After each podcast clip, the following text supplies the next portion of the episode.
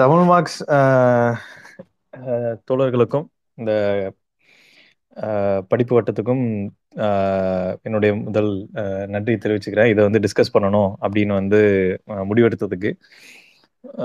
இப்போ இது மூன்லைட்டிங் அப்படின்ற ஒரு கான்செப்ட் தான் வந்து இப்போ வந்து பேச்சு பொருளாக வந்து மாறி இருக்கு. அது இன்ஃபோசிஸ் ஒரு இமெயில் அதனுடைய நிறுவனத்தில் பணிபுரிய ஊழியர்களுக்கு மிரட்டல் கடிதம் அனுப்புன தோணிகளை அனுப்பிச்சிருக்கிறதுனால அது வந்து ஒரு விவாதமாக வந்து மாறி இருக்கு. ஆனால் இந்த மூன்லைட்டிங் அப்படின்ற கான்செப்ட் என்னன்னா, ஒரு பணியில் இருக்கும்போது ஒரு நிறுவனத்துக்கு நீங்கள் வந்து வேலை செய்யும் போது இன்னொரு வேலையை பார்க்கக்கூடாது, பார்க்கறது அப்படின்றதே வந்து மூன்லைட்டிங் அப்படின்றது வந்து சொல்கிறாங்க. அண்ட் அதை வந்து குறிப்பாக இந்த கோவிட் பீரியட்ல நடந்த ஒர்க் ஃப்ரம் ஹோம் பீரியட்ல, ஒர்க் ஃப்ரம் ஹோம் தொடங்கின காலகட்டத்தில் அதிகமாக வந்து பேசப்பட்ட ஒரு விஷயமா வந்து இருந்துச்சு. ஏன்னா இதுவரைக்கும் நிறுவனங்கள் அவங்க அட்லீஸ்ட் அவங்க கேமரா முன்னாடி இல்லை அவங்களுடைய டீம் லீடு மேனேஜரு அப்படின்ற ஒரு கண்காணிப்பு செட்டப்குள்ளதான் வந்து பெரும்பகுதியான ஊழியர்களை வந்து வச்சு வேலை வாங்கிய பழக்கம் இது வரைக்கும் இருந்தது. கோவிட் வந்தது பின்னாடி, அதுவும் லாக்டவுன் போட்டது பின்னாடி நம்ம ஒரு நிர்பந்தத்தினால எல்லா நிறுவனங்களையும் பெரும்பகுதி ஆர் முழுமையாக ஒர்க் ஃப்ரம் ஹோம் மாடலுக்கு போக வேண்டிய ஒரு சூழ்நிலைக்கு தள்ளப்பட்டாங்க. அந்த தொழில்நுட்பங்கள் எல்லாமே வந்து பலகாலமாக இருந்தாலுமே இப்படியான ஒரு நிலையில தான் வந்து இந்த ஒர்க் ஃப்ரம் ஹோம் வந்து பெரும்பகுதியான ஊழியர்களுக்கு தரப்படுது. அப்போ அவங்க முக்கியமாக பெருநிறுவனங்களுடைய பிரதிநிதிகள் அவங்க பேசுனது அவங்களுடைய கன்சர்ன்ஸ் அப்படின்னு வந்து நம்ம முதல்ல பார்த்தோம்னா, எம்ப்ளாயீஸ் வந்து வீட்டில இருந்து வேலை செஞ்சாங்கன்னா அவங்க வேலை செய்ய மாட்டாங்க, அவங்கள வந்து வேலை செய்யாம எங்களை ஏமாத்தலாம் அப்படின்றது தான் அவங்களுடைய மிகப்பெரிய ஒரு கன்சர்னா வந்து இருந்துச்சு. அந்த பிரச்சனைய அவங்க எப்படி கையாண்டாங்க அப்படின்றதுலேருந்து நம்ம தொடங்கணும்னா, நம்ம இந்த இப்போ இன்ஃபோசிஸ் மெயிலோடைய பின்னணி வந்து நமக்கு ஒரு புரிதலுக்கு வந்து வரும் அப்படின்றது தான் சொல்ல நான் முயற்சி செய்கிறேன். ஒன்று, நம்ம இந்த லாக்டவுன் பீரியடு வந்து தொடங்கின உடனே பெரும்பகுதியான நிறுவனங்கள், குறிப்பாக வந்து நிறுவனங்களுடைய கூட்டமைப்பான நிறுவனங்களுடைய யூனியனான நாஸ்காம் போன்ற கூட்டங்களுடைய தலைப்பே என்னன்னா, எம்ப்ளாயீஸோடைய ப்ரொடக்டிவிட்டியை எப்படி வந்து என்ஷோர் பண்ணுறது அப்படின்னு வந்து தலைப்பு வந்து போட்டுட்டு, ஒர்க் ஃப்ரம் ஹோம் பேக்ரவுண்டில் என்னென்னலாம் சிக்கல் இருக்குது, அதை எப்படிலாம் வந்து ஒவ்வொரு நிறுவனத்துடைய தலைவர்கள், வைஸ் பிரசிடெண்ட்டாக இருக்கவங்க, சிடிஓவாக இருக்கவங்க, சிஓவாக இருக்கவங்க அப்படின்னு அவங்களெல்லாம் கூப்பிட்டு வச்சு நிறைய பேனல் வந்து நடத்திட்டு இருந்தாங்க. அதில் பெரும்பகுதி வந்து அவங்க ப்ரொடக்டிவிட்டி அப்படின்னு சொல்கிறது இந்த பயம்தான். எம்ப்ளாயீஸ் வந்து வீட்டுக்கு போயிட்டா, அதாவது அவங்களுடைய கண் பார்வையில் இல்லைன்னா அவங்க வேலை செய்யாமல் ஏமாத்திடுவாங்க, அவங்க வேலை செய்யாமல் ஏமாத்திட்டா அவங்களுடைய ப்ரொடக்டிவிட்டி கம்மி ஆயிரும். ஸோ அதை வந்து எப்படி உறுதிப்படுத்துறது அப்படின்றது தான் வந்து அந்த விவாதங்களுடைய மைய கருத்தாக இருந்துச்சு. அந்த விவாதங்களில் ஒரு 2 எக்ஸாம்பிள் வந்து நான் சொல்கிறேன். ஒன்று, நம்ம ஐடி எம்என்சி அவங்க வந்து அதில் இருக்க ஒரு டெக்னாலஜி விபி அவங்க என்ன சொல்கிறாங்க அப்படின்னா, எம்ப்ளாயீஸ் வந்து ஒர்க் ஃப்ரம் ஹோமில் வேலை செய்யாமல் இருக்கிறத கண்காணிக்கிறதுக்காக நாங்கள் ஒரு டெக்னாலஜியை வந்து கண்டுபிடிச்சிருக்கோம், டெக்னாலஜி உருவாக்கியிருக்கோம். ஸோ அந்த உருவாக்குனது எம்ப்ளாயீஸ் வந்து வேலை செய்கிறாங்களா இல்லையா, அந்த எம்ப்ளாயீஸ் தான் வேலை செய்கிறாங்களா, அந்த எம்ப்ளாயீஸ் வந்து வெறும் கம்ப்யூட்டர் முன்னாடி உட்காந்து வேலை செய்கிற மாதிரி பாவனை கட்டுறாங்களா, இல்லைனா வந்து நிஜமாவே வேலை செய்கிறாங்களா, அப்படி இருக்கும்போது வேலையில் என்னென்ன டூல்ஸை வந்து பயன்படுத்துகிறாங்க, எவ்வளோ நேரம் பயன்படுத்துகிறாங்க, ஏதாவது வீடியோ பார்த்துட்டு இருக்காங்களா வேலை செய்கிறேன்னு சொல்லிட்டு, இல்லைன்னா நிஜமாவே வந்து அவங்க வேலையை தான் செய்கிறாங்களா, இப்படின்ற பல்வேறு தகவல்களை கலெக்ட் பண்ணுறதுக்கான தொழில்நுட்பங்களை வந்து உருவாக்கியிருக்கோம் அப்படின்னு வந்து ஒரு நிறுவனம் வந்து சொல்கிறாங்க. அது சதர்லேண்ட், மிகப்பெரிய பிபிஓ, நமக்கு வந்து இந்தியாவில் இருக்கிற one of the biggest BPO Sutherland. So அதுக்கு வந்து பேர் வந்து சென்ட்ரானோ ஏதோ ஒன்று வைக்கிறாங்க, வச்சுட்டு நாங்கள் அதை வந்து உருவாக்கியிருக்கோம் அப்படின்னு பெருமையாக பேசுகிறாங்க.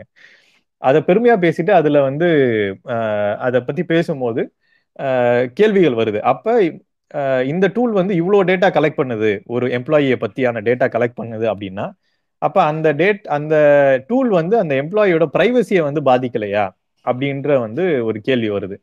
அதாவது ஒரு எம்ப்ளாயி உங்களுக்கு வந்து 8 மணி நேர வேலை 9 மணி நேர வேலைக்கான கூலி வாங்குற ஒரு எம்ப்ளாயி, அந்த 8 மணி நேரம் 9 மணி நேர வேலைக்கான உழைப்பை மட்டும்தான் வந்து அந்த நிறுவனத்துக்கு வந்து கொடுக்குறாரு. அந்த வேலை செய்யறதுக்கு எவ்வளோ எஃபர்ட் நான் போடணுமோ அதுக்கு தான் வந்து எனக்கு சம்பளம் கொடுக்கப்படுது. ஆனால் பெரும்பகுதியான நிறுவனங்கள் எப்படி அந்த சம்பளத்தை பார்க்குறாங்கன்னா, அந்த நபருடைய ஒட்டுமொத்த வாழ்க்கையே வந்து எனக்கு தான் சொந்தம், அந்த ஒட்டுமொத்த வாழ்க்கையை வந்து எனக்கு அந்த ஒரு மாத சம்பளத்துக்கு, அந்த 9 மணி நேர சம்பளத்துக்கு எனக்கு எழுதி கொடுத்துட்டாங்க அப்படின்றது தான் வந்து பார்க்குறாங்க. ஸோ இந்த ப்ரைவசின்ற கேள்வி வரும்போது அந்த நிறுவனம் என்ன சொல்கிறாங்கன்னா, அந்த விபி என்ன சொல்கிறாங்கன்னா, இது வந்து கண்டிப்பாக நாங்கள் வந்து எம்ப்ளாயிஸோட ப்ரைவசியை வந்து மதித்து எப்படி வந்து அதை வந்து பாதுகாக்கணும்ன்றதெல்லாம் யோசிச்சு தான் நாங்கள் செஞ்சுருக்கோம் அப்படின்னு சொல்லிட்டு, அடுத்து கொஞ்சம் 2-3 சென்டென்ஸ்க்கு அப்புறம் எங்களுக்கு அந்த டூல்ஸை பற்றி அது என்னெல்லாம் பண்ணுன்னு சொல்லிட்டு விளக்கும் போது சொல்கிறாங்க, அந்த எம்ப்ளாயிக்கே தெரியாமல் ஸ்க்ரீன்ஷாட் எடுக்கும் அந்த கம்ப்யூட்டரில் அவங்க என்ன பார்க்குறாங்கன்னு. எங்களுக்கு வேணும்னா அவங்க எம்ப்ளாயி என்ன பேசுகிறாங்கன்றது ஆடியோ எங்களால் கேட்க முடியும், ரெக்கார்ட் பண்ணி வச்சுட்டு நாங்கள் கேட்க முடியும். அந்த எம்ப்ளாயி என்ன வந்து ஸ்க்ரீனில் பார்க்குறாங்கன்றத வீடியோ ரெக்கார்ட் பண்ணி எங்களால் பார்க்க முடியும். அதே மாதிரி அந்த எம்ப்ளாயியோட கேமராவை எங்களால் வந்து எங்களுக்கு தேவையான போது அதை ஆன் பண்ணிட்டு எங்களால் பார்க்க முடியும். இன்னும் குறிப்பாக நீங்கள் ப்ரௌசரில் தான் பெரும்பகுதியான வேலைகள் வந்து நடக்கும். எந்தெந்த டேபு எவ்வளோ நேரம் பார்க்குறாங்க, அது ப்ரைவேட் ப்ரௌசராக இருந்தாலும் சரி, அது வந்து சாதாரண மோடில் இருந்தாலுமே வந்து நார்மல் மோடில் இருந்த ப்ரௌசராக இருந்தாலும் சரி, ஒவ்வொரு டேபும் அதில் டேபோட டைட்டிலு, அந்த டேப் என்ன டேபுன்னு என்ன சைட்டு பார்க்குறாங்கன்றது தெரிஞ்சிடும். அதில் வந்து எவ்வளோ நேரம் அதை பார்த்துட்டு இருக்காங்கன்னு தெரிஞ்சிடும். இதை ப்ரௌசரை தாண்டி என்னென்ன டூல்ஸை யூஸ் பண்ணிட்டு இருக்காங்கன்றது தெரிஞ்சிடும். இந்த அளவுக்கு வந்து தகவல்களை கலெக்ட் பண்ணுறதுக்கு வந்து நிறுவனங்கள் கோவிட் காலகட்டத்தில் ஆரம்பிச்சது. இதே தான் வந்து பின்னாடி சில மாதங்கள் கழிச்சு நாஸ்காம் வந்து ஒரு ரிப்போர்ட் ரிலீஸ் பண்றாங்க. என்னன்னா, அதாவது எண்ட்பாயிண்ட் ப்ரொடெக்ஷன் அப்படின்ற ஒரு குரூப் ஆஃப் டூல்ஸ், அதுல இந்த எண்ட்பாயிண்ட் ப்ரொடெக்ஷன் டூல்ஸ்ல ஒரு கண்காணிப்புக்கான அம்சத்தையும் வந்து இந்த காலகட்டத்தில் பெரும்பகுதியான ப்ராடக்ட்ஸ் வந்து உருவாக்கி இருக்குங்க இந்த ஒர்க் ஃப்ரம் ஹோம் கோவிட் காலகட்டத்தில் அப்படின்னு வந்து சொல்லி ரிப்போர்ட் வந்திருக்கு. அதனுடைய மார்க்கெட் வந்து பல மடங்கு வந்து இந்த கோவிட் காலகட்டத்தில் உயர்ந்திருக்கு. அப்படின்னா பெரும் நிறுவனங்கள், ஏகப்பட்ட நிறுவனங்கள் அதை வந்து வாங்கிறதுக்கு, அதை வாங்கி இம்ப்ளிமெண்ட் பண்ணுறதுக்கான நடவடிக்கைகளை வந்து இறங்கிட்டாங்க. ஸோ எல்லா கம்ப்யூட்டர்லையுமே, ஒரு கார்ப்பரேட் நிறுவனத்தில் பணிபுரிய ஊழியர்களுடைய கம்ப்யூட்டரில் இந்த கண்காணிப்புக்கான சாஃப்ட்வேர்ஸ் வந்து இன்ஸ்டால் பண்ணப்பட்டிருக்கும். அது வந்து எண்ட்பாயிண்ட் ப்ரொடெக்ஷன் அப்படின்ற பேரில் இருக்கலாம், சிமெண்டெக்குன்னு இருக்கலாம், இல்லை ஏதாவது ஒரு ஆன்டிவைரஸ், அந்த மாதிரி எண்ட்பாயிண்ட் ப்ரொடெக்ஷன் பேர் நிறைய இருக்குது. ஸோ அது மாதிரி அதனுடைய பேரில் வந்து இருக்கலாம். ஆனால் அதனுடைய கேப்பபிலிட்டிஸை அப்படின்னு நீங்கள் வந்து எண்ட்பாயிண்ட் ப்ரொடெக்ஷன் கேப்பபிலிட்டிஸில் போய் பார்த்தீங்கன்னா, அவங்க இந்த மாதிரியான கண்காணிப்பு, ஆடியோ, வீடியோ, எம்ப்ளாயிஸ்க்கே தெரியாமல் எல்லா விதமான சகல விஷயத்திலையும் பண்ணுறதுக்கான ஒரு திறனோடு இருக்கிற ஒரு சாஃப்ட்வேரை தான் வந்து அதில் போட்டிருக்காங்க அப்படின்றது வந்து நமக்கு தெரியும். ஸோ இப்படி தான் வந்து ஒர்க் ஃப்ரம் ஹோமை ஒரு எம்ப்ளாயீஸ் மேலே எந்த விதமான நம்பிக்கையுமே இல்லாமல் நிறுவனங்கள் வந்து வேற வழி இல்லாமல் ஒர்க் ஃப்ரம் ஹோமுக்கு வந்து போனாங்க. அதில் அதுக்கப்புறம் வந்த ரிப்போர்ட்ஸு நம்ம எல்லாம் பார்த்தோம். ப்ரொடக்டிவிட்டி எல்லா நிறுவனங்களுக்கும் வந்து அதிகரிச்சிருக்கு அப்படின்றது தான் வந்து ஒவ்வொரு நிறுவனமும் அதனுடைய காலாண்டு அறிக்கையில், குவார்டர்லி ரிப்போர்ட்டில் அவங்களே வந்து வெளியில் சொன்னது. ஸோ அவங்களால வந்து எம்ப்ளாயீஸ் வந்து வேலை செய்ய முடியாது எந்த கண்காணிப்பும் இல்லாமல் அப்படின்ற ஒரு பயத்திலிருந்து, தயக்கத்திலிருந்து வர்றது தான் வந்து இந்த மூன்லைட்டிங் கான்செப்ட் அப்படின்றத வந்து முதல்ல நம்ம புரிஞ்சுக்கணும் சொல்ல. அது ஒன்று. ரெண்டாவது, இந்த ப்ரொடக்டிவிட்டி அப்படின்றத வந்து இவங்க சொல்றது அதை வந்து நம்ம கொஞ்சம் கவனிக்க வேண்டியது இருக்கு. ஒவ்வொரு நிறுவனமும் நமக்கு வந்து முன்னாடி சொன்ன மாதிரி அந்த 9 மணி நேரத்துக்கான வேலை செய்யறதுக்கான ஊதியத்தை தான் கொடுக்குறாங்க. அதுக்கு தான் நம்ம எம்ப்ளாய்மெண்ட் கான்ட்ராக்டே போட்டிருக்கோம். உங்களோட எம்ப்ளாய்மெண்ட் கான்ட்ராக்டில் டைம் இருக்கும், இந்த இதுதான் ஒர்க்கிங் டைம்னு. அந்த ஒர்க்கிங் டைமை மட்டும் நம்ம வேலை செய்கிறது தான் வந்து அந்த கான்ட்ராக்டை வந்து, அது வரைக்கும் தான் அந்த கான்ட்ராக்ட் பொருந்தும். ஆனால் இந்த நிறுவனங்களில் பெரும்பகுதியான என்ன நடக்குதுன்னா, நம்ம 9 மணி நேரம் அப்படின்ற கான்ட்ராக்டை இவங்க எப்படி திரிப்பாங்கன்னா, 9 மணி நேரம் ஒர்க் டைமு நீங்கள் அதில் எக்ஸ்க்ளூட் பண்ணிடுங்க பிரேக்கை, ஸோ பிரேக் வந்து எக்ஸ்ட்ரா 1 hour லஞ்சு, நீங்க டீ காஃபி போயிட்டு வரதுல எக்ஸ்ட்ரா. ஸோ அதனால ஒரு 10 மணி நேரம் 10.5 மணி நேரம் ஒர்க் பண்ணுங்க அப்படின்னு வந்து பெருநிறுவனங்கள்லயே வந்து கொண்டு வராங்க. இன்னும் பிபிஓஸ், கால் சென்டர்ஸ், டிஜிட்டல் இந்த இபுக் கிரியேட் பண்ற கம்பெனிஸ், மெடிக்கல் கோடிங், இந்த மாதிரியான நிறுவனங்கள் அதை எப்படி பயன்படுத்துறாங்கன்னா டார்கெட் மோடுக்கு வந்து போயிடுறாங்க. ஒர்க் ஃப்ரம் ஹோம் அப்படின்னு போகும்போது அவங்க வந்து ஒரு பீஸ் ரேட் பேஸ் பண்ணியான ஒரு வேஜுக்கு வந்து ஆல்மோஸ்ட் அந்த மாடலுக்கு வந்து போயிட்டாங்க. அதாவது நீங்க ஒரு ஆஃபீஸ்ல ஒர்க் பண்ணியிருந்தீங்கன்னா 8 மணி நேரம் அவங்க கரெக்டா வந்து பிபிஓஸ்லாம் வந்து பெரும்பகுதி பிபிஓஸ்ல உங்களுக்கு கரெக்டா வந்து ஷிஃப்ட் போட்டிருப்பாங்க. அது பின்பற்றுறாங்களா இல்லையான்றது வந்து வேற. ஆனா ஒரு 3 ஷிஃப்ட் வந்து கண்டினியூஸா இருக்கும். ஸோ அடுத்த ஷிஃப்ட்டுக்கு வர்றதுக்கு கம்ப்யூட்டரை வந்து ஃப்ரீ பண்ணி விடுறதுக்கு கண்டிப்பா இருக்கிற ஷிஃப்ட்ல இருந்து ஆள் நகர்ந்து போயே ஆகணும். ஸோ அந்த நிர்பந்தத்தில் உங்களுக்கு வந்து ஆல்மோஸ்ட் கரெக்டாக வந்து ஷிஃப்ட்டு பேஸ் பண்ணி அவங்களால வந்து வேலை செய்ய முடியும்.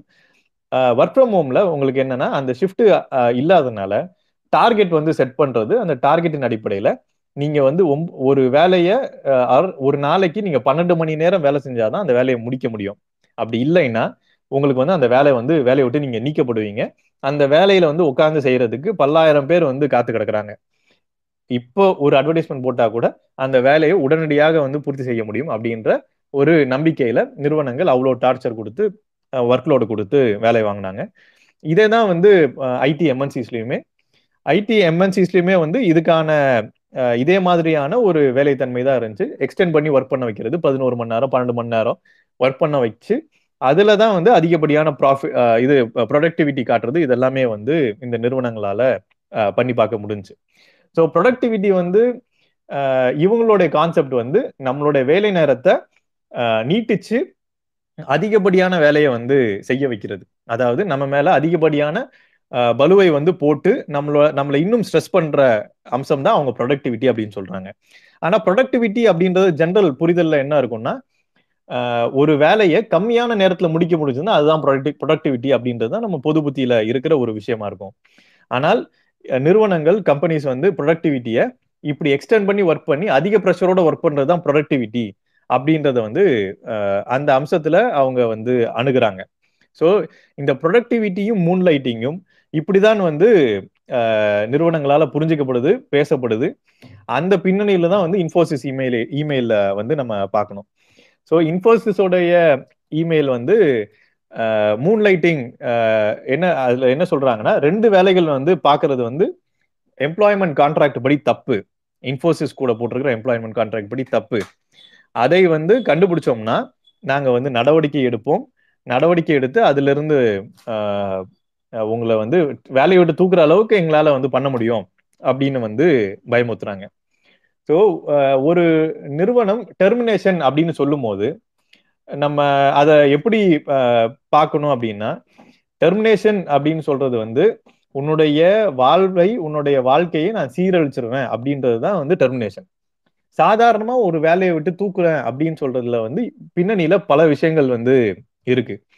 ஒரு நபர் வேலையை விட்டு தூக்கப்படும் போது அவருடைய ஃபினான்ஷியல் ஸ்டெபிலிட்டி போகுது. ஃபினான்ஷியல் ஸ்டெபிலிட்டின்னு போகும்போது அந்த ஃபினான்ஷியல் ஸ்டெபிலிட்டி தான் அவருடைய ஒரு நபருடைய குழந்தைகளுக்கு வந்து எஜுகேஷனை வந்து அது நம்பிதான் இருக்கு. அந்த குடும்பத்துல இருக்கிறவங்களோட ஹெல்த் கேர் நீட்ஸ் வந்து அதுலதான் வந்து இருக்கு. அவங்க எடுத்திருக்கிற அவங்களுடைய சாதாரண ஆசைகளுக்காக காரோ வீடோ வாங்குற அவங்களுடைய அவசிய தேவைக்காக வாங்கியிருக்கிற லோனுடைய விஷயமா அவங்களோட ஃபினான்ஷியல் ஸ்டெபிலிட்டியில நம்பிதான் இருக்கு. பெரும்பகுதியான மக்கள் இந்த ஃபினான்ஷியல் ஸ்டெபிலிட்டி வந்து மிஸ் ஆகும் போது அது வந்து டிஸ்டர்ப்ட் ஆகும் போது அவங்க வந்து ஒரு பெரிய கிரைசிஸ்ல போய் மாட்டுறாங்க. இந்த கடனை அடைக்கிறதுக்கு இன்னொரு கடன், அப்படியாக பல கடன்கள், பல வட்டிகள், அதிகப்படியான செலவுகளை, நேரங்களை இந்த கடன் அடைக்கிறதுக்காக செலவு பண்றது, அதுக்காக உழைக்கிறது அப்படின்னே வந்து ஒரு விஷ சைக்கிள்ல போய் மாட்டிக்கிற ஒரு ஏற்பாடு இருக்கு. அது வந்து இந்த நிறுவனங்கள் அந்த மாதிரியான ஒரு ஹோலிஸ்டிக் பார்வையில இந்த டெர்மினேஷன்ஸ் எல்லாம் வந்து பார்க்க மாட்டாங்க. அவங்கள பொறுத்த வரைக்கும் எனக்கும் உனக்கும் தொடர்பு இல்லை அப்படின்றத மட்டுமே, கட் பண்றதை மட்டுமே வந்து பாக்குறாங்க. ஆனா அதனுடைய பின்விளைவுகள் அந்த ஒரு குடும்பத்தையே பாதிக்குது, அந்த குடும்பத்துடைய ஃபினான்ஷியல் கேப்பபிலிட்டியே பாதிக்குது. அதனால வந்து மெயினா கிட்ஸோட எஜுகேஷன் பாதிக்கப்படுது. வல்னரபிளா இருக்கிற பேரண்ட்ஸு, ஹெல்த் இஷ்யூஸ் இருக்கிற நபர்களுடைய உயிர் பாதிப்பு ஏற்படுற அளவுக்கான ஒரு நிலைமை போகுது. லோன்னால அவங்க எவ்வளவு பெரிய மன உளைச்சலுக்கு ஆறாங்க, ஸ்ட்ரெஸ், கட்ட முடியாம ஒரு பெரிய கில்ட்டுக்கு போறது, இதெல்லாமே வந்து நடக்குது. இப்படியான இதோட இம்பாக்ட்ஸ் எதுவுமே வந்து நிறுவனங்கள் வந்து புரிஞ்சுக்கிறதும் ரெடியா இல்லை, அதை பத்தி பேசுறதுக்கும் வந்து அவங்க வந்து தயாரா இல்லை. ஸோ அப்ப இந்த மெயில வந்து நம்ம டெர்மினேஷன் அப்படின்னு பார்க்கும்போது அது அந்த எம்ப்ளாயீஸை நான் வந்து நான் சொல்ற மாதிரி என்ன நான் சொல்ற கட்டுப்பாட்டுக்கு நீ வேலை செய், அப்படி இல்லைன்னா வாழ்க்கையை நான் சீரழிச்சிருவேன் அப்படின்றது தான் வந்து அவங்க மிரட்டும் ஒரு தோணியில அந்த இமெயில் வந்து இருக்கு. இந்த இமெயில்ல இருக்கிற வேலிடிட்டி என்ன அப்படின்றத வந்து நம்ம சொல்றேன். இப்போ அடுத்து ஒன்று, நமக்கு வந்து சட்டப்படி ஒரு வேலையை தான் செய்யணும் அப்படின்றது நமக்கு வந்து கான்ஸ்டியூஷன்லி எங்கேயுமே வந்து கிடையாது. அன்ஃபார்ச்சுனேட்லி நமக்கு வந்து அப்படி ஒரு விஷயம் வந்து கிடையாது. நம்ம குறிப்பா ஐடி எனேபிள்டு சர்வீஸ்ல நாங்க பாக்குறோம். ஐடி எனேபிள் சர்வீஸ்ல வேலை செய்யற நபர்கள் அவங்களுக்கு வந்து டார்கெட்லயே வந்து உங்களுக்கு வந்து கண்ணா பின்னான்னு 9 மணி நேரம் 10 மணி நேரம் வேலை செய்ய வேண்டிய அவசியம் இருக்கு ஒரு நாள்ல. அதையும் தாண்டி இன்னொரு ஏதாவது 1 hour 2 hourக்கான வேலை செய்யற ஒரு சின்ன ஒர்க்கை வந்து பார்க்க வேண்டிய ஒரு அவசியம் வந்து இருக்கு. அதை தாண்டி வாரத்துக்கு ஒரு வீக் ஒர்க் வீக்குக்கு அவங்க வந்து 2 வேலை பார்க்குறாங்க, ஆன் வீக்கெண்டு இன்னொரு வேலை பார்க்குறாங்க. ஸோ ஒரு 3 வேலை ஒரு வாரத்துக்கு பார்க்க வேண்டிய சூழ்நிலையில வந்து மக்கள் வந்து இருக்காங்க. இதுதான் கோவிட்க்கு அப்புறம் நம்ம வந்து முக்கியமாக 2008க்கு அப்புறம் பொருளாதார நெருக்கடியில இந்தியாவும் உலக நாடுகளும் கீழ் நோக்கி போயிட்டே இருக்குன்றது தான் ஐஎம்எஃப் சொல்றது, மற்ற நாடுகளும் சொல்றது. இப்போ வந்து அதை நொட்டி தான் வந்து யூஎஸ் தன்னுடைய பாலிசியில பெரிய ப்ரொடெக்ஷனிஸ்ட் ஆட்டிடியூடு கொண்டு வந்தது, ட்ரம்ப் வந்தது, அதை வந்து இன்னும் கண்டினியூ பண்ணிட்டு இருக்கிறது.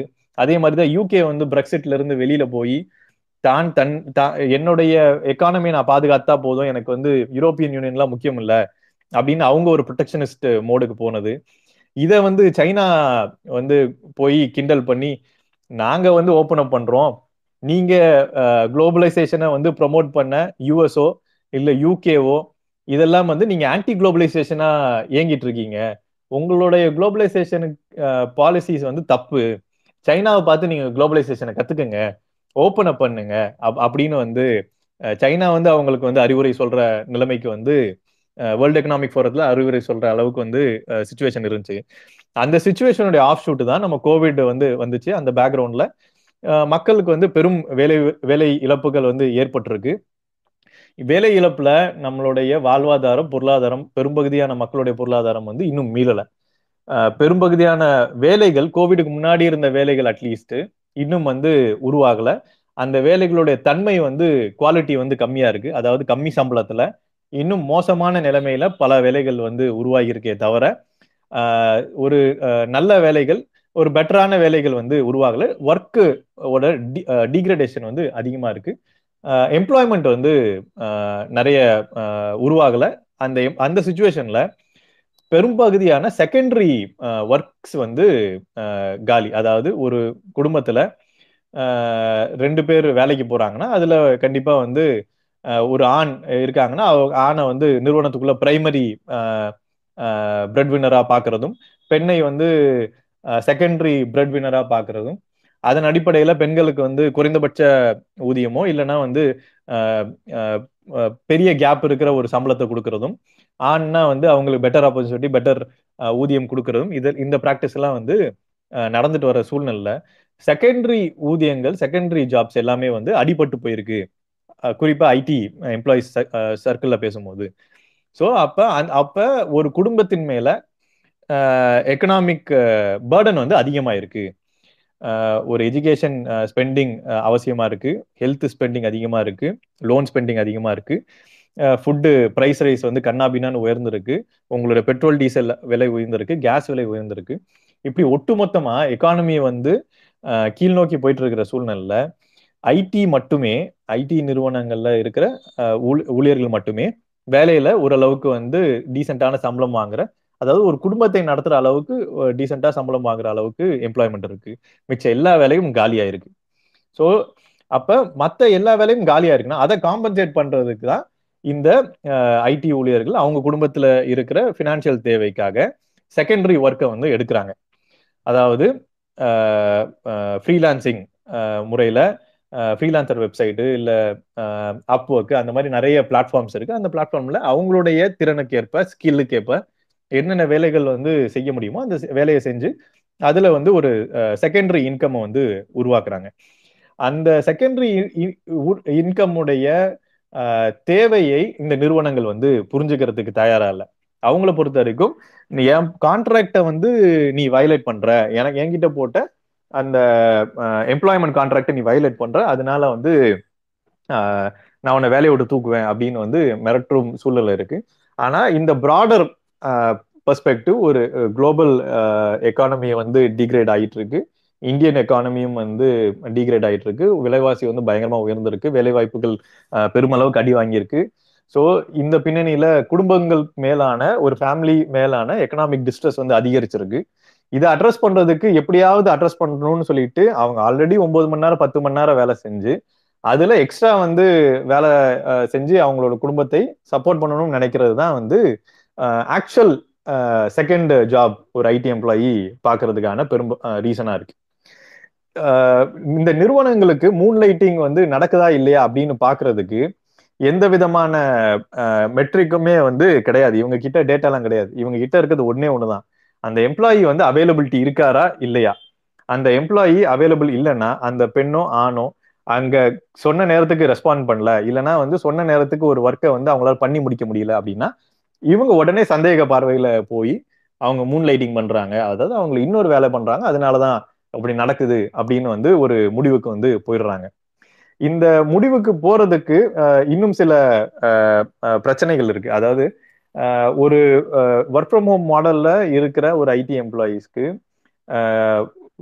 ஒரு அவங்க கிட்ஸை வந்து போய் ஸ்கூல்ல கூட்டிட்டு வர்றது, ஸ்கூல்ல டிராப் பண்றது, ஆர் அவங்க தேவைக்கான பொருட்களை போய் வாங்குறது, இந்த மாதிரியான ஒரு ஃபேமிலிக்கு தேவையான வேலைகள்ல வீட்டில் இருக்கிறதுனால பண்ண வேண்டிய ஒரு சூழ்நிலை இருக்கும்போது அந்த ஒரு ஹாஃப் அன் ஹவரோ இல்லை 15 மினிட்ஸோ இல்லை 1 ஹவரோ நடக்கிற கேப்பை இந்த நிறுவனங்கள் அந்த அந்த இடத்துல நடக்கிற லேக் ஆஃப் அவைலபிலிட்டியை இவங்க வந்து மூன்லைட்டிங் அப்படின்னு வந்து பார்க்குறாங்க.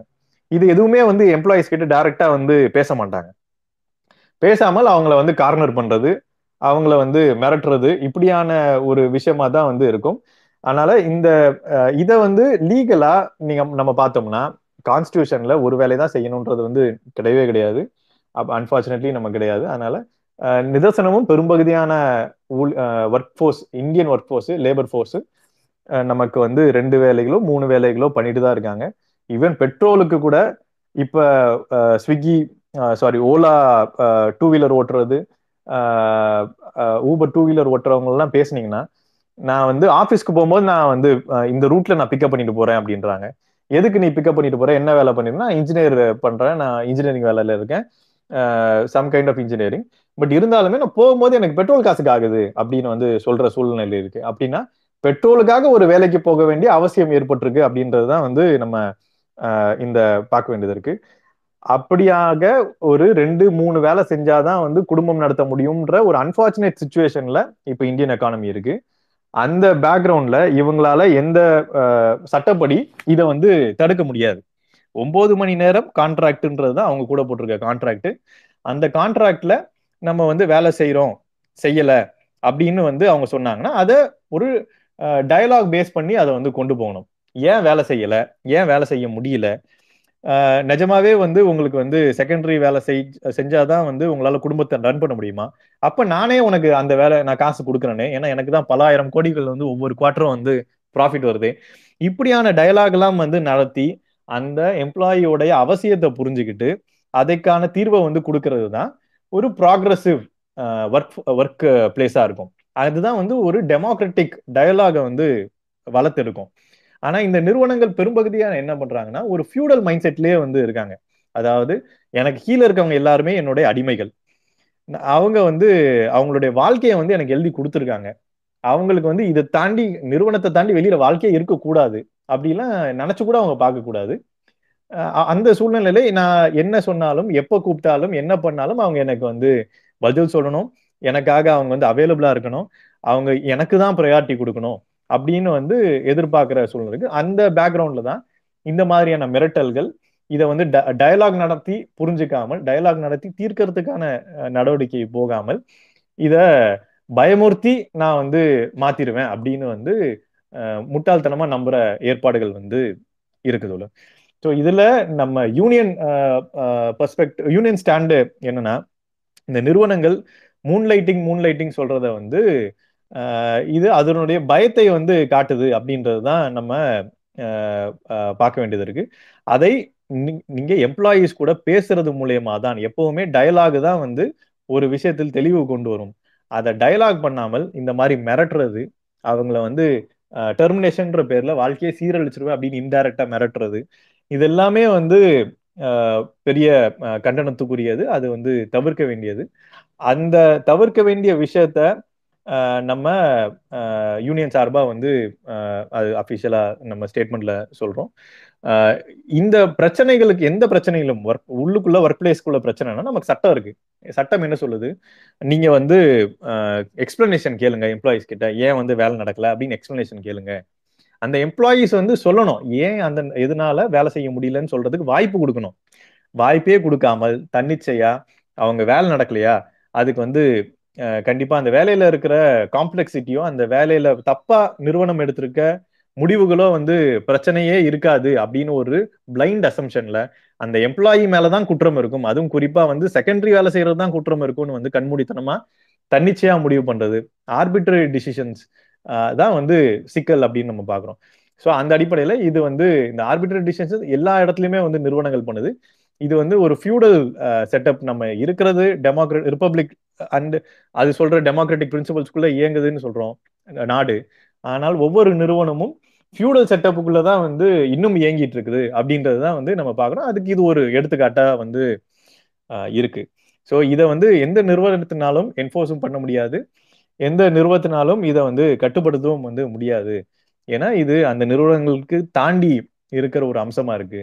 அந்த நிறுவனங்கள் இப்படி பயமூர்த்தி இதை வந்து அக்ரஸிவா நான் வந்து வேலையை விட்டு தூக்கி தான் கட்டுப்படுத்துவேன் அப்படின்னா கண்டிப்பா இதை எதிர்த்து யூனியன் வந்து போராடும். யூனியனைஸ்டு எம்ப்ளாயிஸ் வந்து இதுக்கு எடுத்து குரல் கொடுப்போம்.